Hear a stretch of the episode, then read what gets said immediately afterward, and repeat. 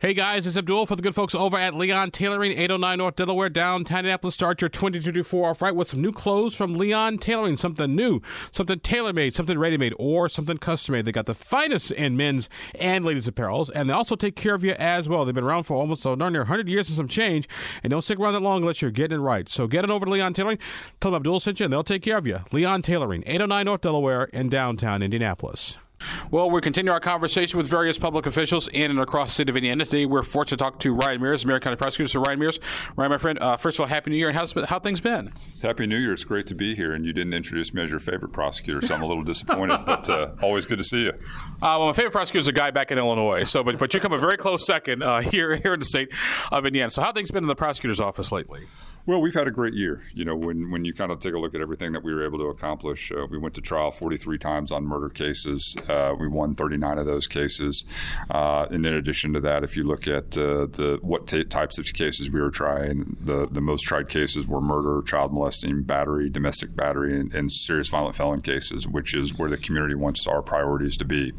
Uh, so for me, it demonstrates on the trial side we're focusing on the pro- the appropriate issues, the the serious crimes, and and then you know in terms of our work out in the community, we're continuing to try to move the ball forward, uh, help build that trust uh, through our second chance fairs, working on the expungement process to get more and more people uh, into the job market, and also make sure that they can get housing because we've seen a lot of people that that's one of the biggest impediments to them moving forward with their life, and also doing our work on driver's licenses and helping people you know clear out the, those fees so they can drive on the, the, the road legally. So uh, we feel good about what we're doing, but we also know that there's much work to be done. Uh, one of the things we keep hearing about are plea agreements. Uh, there was a case just recently, a woman shot her boyfriend on a parking lot. Uh, but she was out on a plea agreement. How, how do, first of all, explain to our audience how plea agreements actually work. Yeah. So the, the, the biggest thing is it's it, it's an agreement between the parties, and and oftentimes that's a reflection of a number of different factors. Sometimes uh, a case is resolved because it's in the best interest of both parties. Uh, for the first time, I think in a, in a, long time, we had 15 people last year plead guilty to murder, uh, the lead charge of murder, which is the highest that we've had in a long time, uh, and that's oftentimes a reflection of the strength of that case and and so uh, you know plea agreements happen for a variety of reasons. Sometimes they happen because the state has a really good case, like in those 15 murder cases where people pled guilty to murder. Uh, in other times, you have witness issues, uh, or in other situations, maybe you have uh, situations where you talk to the victim and, and, the victim maybe their perspective has changed, and, and they'll say, "Hey, uh, this is what I would like to see come out of this particular case, and this is why I'd like to see that." So there's a lot of different discussions with a lot of different parties involved. There's no one one reason as to why a case gets resolved uh, to a plea agreement, uh, but it's certainly uh, an essential part of the criminal justice system. Uh, one of the things we hear is uh, sort of repeat offenders sort of back out on the streets.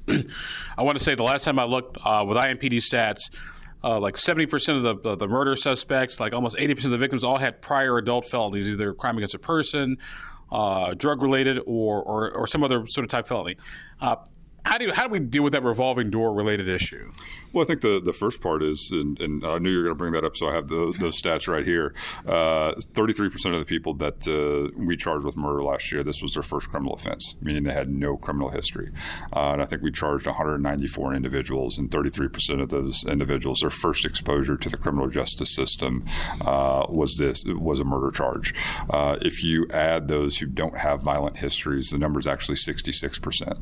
And so what we are seeing now is a lot of first time situations where people are, for the first time, being exposed to the criminal justice system. It is January 18th and I think we've had 13 or 14 homicides. And of those, six of them are under consideration for self defense, meaning was the person who fired the shots, were they acting in self defense? And so what we're seeing more and more is we're seeing a lot more self defense cases, and we're also seeing uh, way more individuals. Their first kind of foray into the criminal justice system is uh, unfortunately a murder charge. We're talking to Marion County Prosecutor Ryan Mears about uh, criminal justice here uh, in Marion County. Why is it that some people are so quick to, you know, you know, back in our back in our day, that sounded like the old guy. You know, you, you, went out, you got into a fight, you dust each other off, and called it a day. Now it seems people are just uh, almost not only so much quick to shoot each other, but also a lot more women uh, in that as well.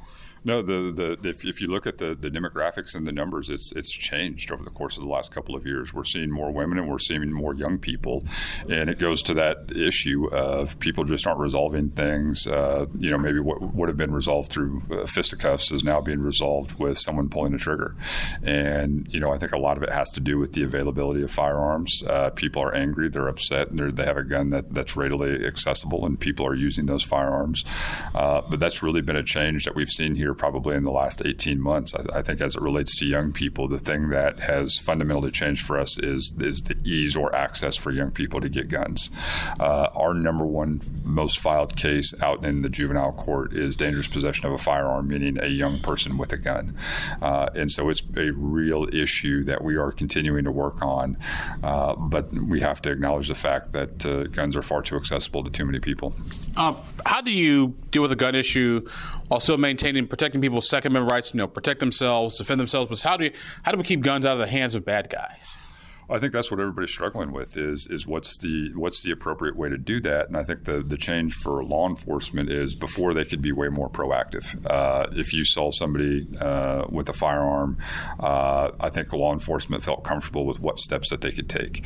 Uh, now I think there there's some concern about that uh, in terms of who's a prohibited person, who's not a prohibited person, and and so I think law enforcement is is trying to adjust to kind of the the new uh, legal situation that we now find ourselves in where the vast majority of people are able to carry a firearm in public. And so, how does that impact proactive policing? How does that impact law enforcement's ability to respond to some of these scenes when they pull somebody over? What are they going to encounter? And I think that's something that everybody is, is trying to work through and, and try to figure out at, at this particular point.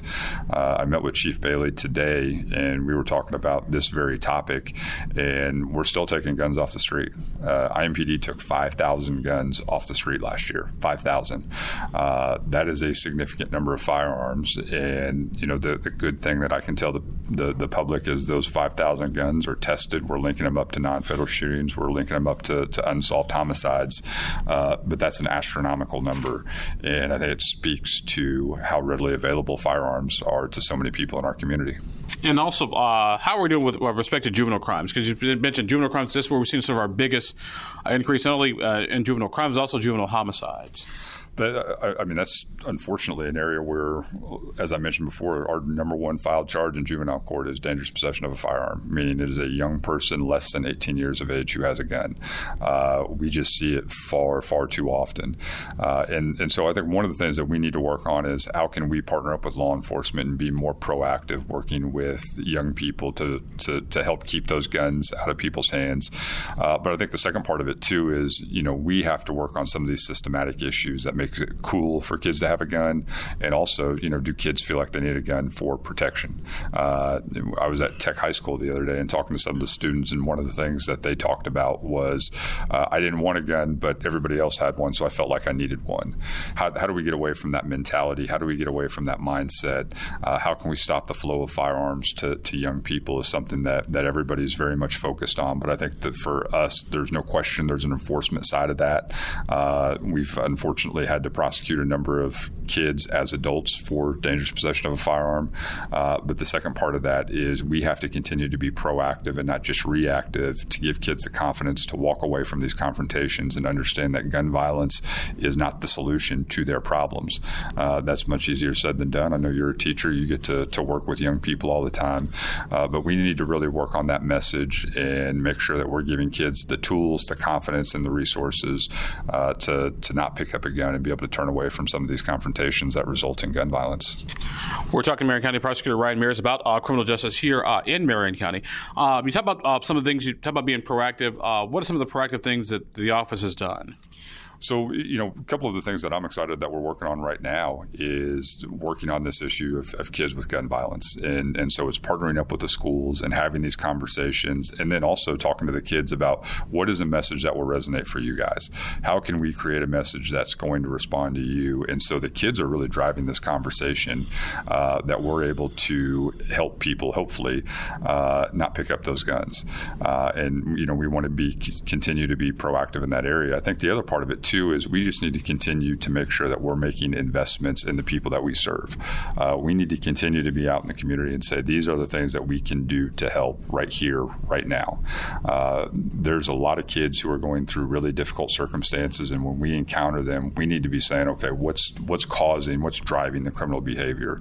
Uh, and a lot of times, it's it's bad adults. Candidly, they're around bad adults who are not providing good leadership, good mentorship, and they've got abuse issues, they've got addiction issues, they've got mental health issues inside the home, and that's going to affect the kid.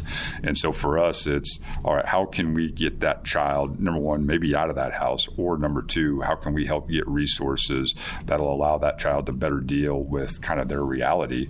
Because a lot of kids are we put in really tough circumstances, and and so that's we want to make sure we're taking a, a more intelligent approach when we encounter someone in the criminal justice system how can we have a bigger impact on that person's circumstance if that circumstance is kind of driving the behavior? Uh, speaking of young people, uh, the old the old thing is that, that uh, when you talk about young people, you can't talk about young people. Talk about sort of gangs and juvenile violence. Now, what I was going to say, a gang is more like a family. It's a family that the kid doesn't have at home, which is why kids join gangs. Uh, how are we doing? How is Marion County deal with its gang gang issues? You know, Marion County is, I, I, feel like, is a little bit different because we don't have the, the traditional gangs with infrastructure that maybe you see in other cities. You're, you do not necessarily hear about uh, kind of the the, the, the, the, vice lords or whoever being being involved in, in activities. But what we do have is is kids in neighborhoods who very clearly uh, are associated with one another, but maybe don't have the traditional hierarchy or structure that you would see, uh, or it's commonly associated with gangs. And so I think it's a little bit of a, of a different approach because it's kids whose common connection are, are, is usually geography. Uh, sometimes it's it's music or something along those lines. But there's no question that those groups can uh, lead to violence or promote violence, and we see a lot of that on social media. And and so I think one of the things that that uh, has improved here lately is we have better relationships with the schools. Uh, they're given a ton of information to both IMPD and our office when there are social media issues out there to make sure that uh, we are doing the things that we can do to assist to get people search warrants uh, on social media uh, platforms so we can get that information and be more proactive in terms of what our response is going to be. Uh, the challenge is the internet's a big place and it's a tough area to police. Uh, but I feel uh, very encouraged by the, the progress that uh, IMPD has made and that we have made with the relationships with the schools and, and better understanding that this is where we're going to have to address some of these juvenile issues. the great thing about kids is they love leaving a digital footprint. They love putting it on Instagram. They love talking about it. And so it's just up to us to make sure that we find that information and then build cases where we can ultimately mount a successful prosecution. Has social media made your job uh, easier or more difficult or both? Well, well, both. I mean, I you know I, I prosecuted my first murder case in 2009 or 2010, and it was very much a guy walking into a courtroom saying that guy did it. Uh, now that's not what our murder cases look like. Uh, as I mentioned before, we only lost uh, three murder cases this year, and I'd love to say it's because we have the greatest prosecutors in the world, which I think we do, but a lot of it is social media. Uh, people are posting about what they're doing. They're creating digital footprints in terms of where they are, where they were going, who they were talking to, and so if we're able able to really narrow in on somebody, uh, and then we start doing search warrants on phones, on different social media platforms, uh, we can usually put people at the scene, and we can also recreate timelines really well. Uh, and like I said, this this younger generation, they, they want to memorialize everything they do, both good and bad, and and so we're able to solve a lot of cases and successfully prosecute a lot of cases uh, because people can't help but bragging about it online, and we're able to get that information, and and so in that sense, it has made our job easier. The challenge is the internet is the great equalizer in terms of if you want to get your hands on a firearm, it's really easy. Uh, if you want to get your hands on drugs, it's really easy. Before, you used to have to kind of know somebody. Now you don't. Uh, you just have to have access to the internet, which pretty much everybody does.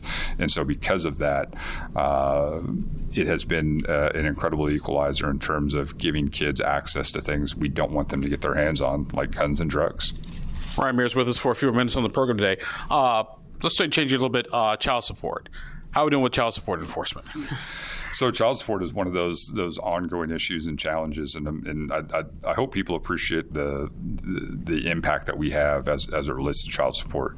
Uh, you know, our office collects well over hundred million dollars every single year uh, in in terms of being able to collect child support for non custodial parents, uh, for custodial parents, and you know we find ourselves in court every single day trying to uh, hold people accountable in terms of making sure that they're paying their their child support obligations. Uh, the other part of it that I'm proud of is we're getting more people to pay into the system. Uh, it doesn't do us any good if people have all this arrearage and, and they're not making any uh, contribution. And so one of the things that we're evaluated federally is how many people do you have paying into the system. And I'm proud to say that we've increased the number of people who are participating. And because we've increased the number of people who are participating, we've also increased the amount of revenue that we've been able to bring uh, to parents who are trying to raise their kids. Uh, so child support, I think, is something that's often overlooked. Uh, where we've we've got a great team who works really hard on those issues. Uh, I have to give a lot of credit to, to Judge Amber Collins. She's been a great partner on some of these issues and making sure that everybody's working together to, to make the process uh, go as smoothly as it can. It's certainly not perfect, uh, but we're making tremendous strides. Uh, what about the world realm of driver's licenses? Uh, you guys put a news release out recently about uh, driver's licenses and reinstatements. Yeah, a big thing for me is you know we need to make sure that we're doing everything we can to, to reduce barriers for people. Um, you know, for me, if your driver's license is suspended because you've got three DUIs or you're involved in a couple of accidents, that, that that's not who we're trying to help. But there are a lot of people in our community whose driver's license is suspended because they didn't have the money to pay a ticket, and then as a consequence, they get pulled over. Now they're driving while suspended, and it just kind of snowballs from there. Those are the individuals that we want to work with and help uh, because I've been amazed at the number of people where that driver's license is what's standing between them and a job. Uh, and so I'm a big believer if we get people working, if we get people into housing, I'm not going to see them in the criminal justice system again. And so that's why we put so much energy and effort into that particular issue. Uh, you know, we've literally reinstated thousands of people's driver's licenses uh, where they're able to drive on the road now with insurance, uh, which is obviously important to all of us. And are they're now employed, they're able to get to their jobs, which I think ultimately uh, improves the city. Uh, final question for you, my friend. Uh, a while back, before you ran for public office, um, your uh, the marijuana issue. How's all that going here in Marion County? I, I ask because I'm interested. I, I, was I was going to be disappointed if you didn't ask uh, uh, about marijuana. Uh, no, it, it, it, it's one of those things that, that we made the decision to not prosecute that, and it's been a great decision. Uh, you know, if, if you look at our crime lab right now, uh, they are literally backed up months. If if you get pulled over on on a DUI, uh, it's going to take a little while before we get the blood results back, and the reason for that is is just like everybody else, they're they're overburdened. They're doing a great job with the resources that they have, but there there's delay there. Uh, if we added all of the marijuana in Marion County to the crime lab's backlog, we would never get anything done. Uh, and and so it's just really it, has been a huge relief to, to the crime lab. It's been a huge relief to the criminal justice system, and it's sent a positive message to the community that we're going to focus on what's truly important. Is uh, I want to sit here and tell you how many people I convicted of murder. I don't want to sit here and talk about uh, how many convicted you know people we convicted of, of, of marijuana. And you know to all my my friends out there who always says government needs to run like a business. Uh, I hope people appreciate that. Uh, you know, if you pull someone over for uh, weed and you've got a dime bag of marijuana, I mean, you're literally talking thousands, if not tens of thousands of dollars to prosecute that. When you consider law enforcement's time, the prosecutor's office time, judicial time, the crime lab time, and all of a sudden, what is ten dollars worth of marijuana is now ten thousand dollars in cost. Uh, that's not a very good return on our investment, and we want to make sure we're using our resources in a way that that most benefit the community. So what uh, what do you guys have uh, in store for this year? Well, so we're, we're excited to, to continue to work on our youth violence prevention programs. Uh, I think that's going to be a huge focus for our office, and we need to continue our success in the courtroom. Uh, you know, we've seen a, a, an uptick in, in terms of our conviction rate as it relates to homicide cases and our jury trials as a whole.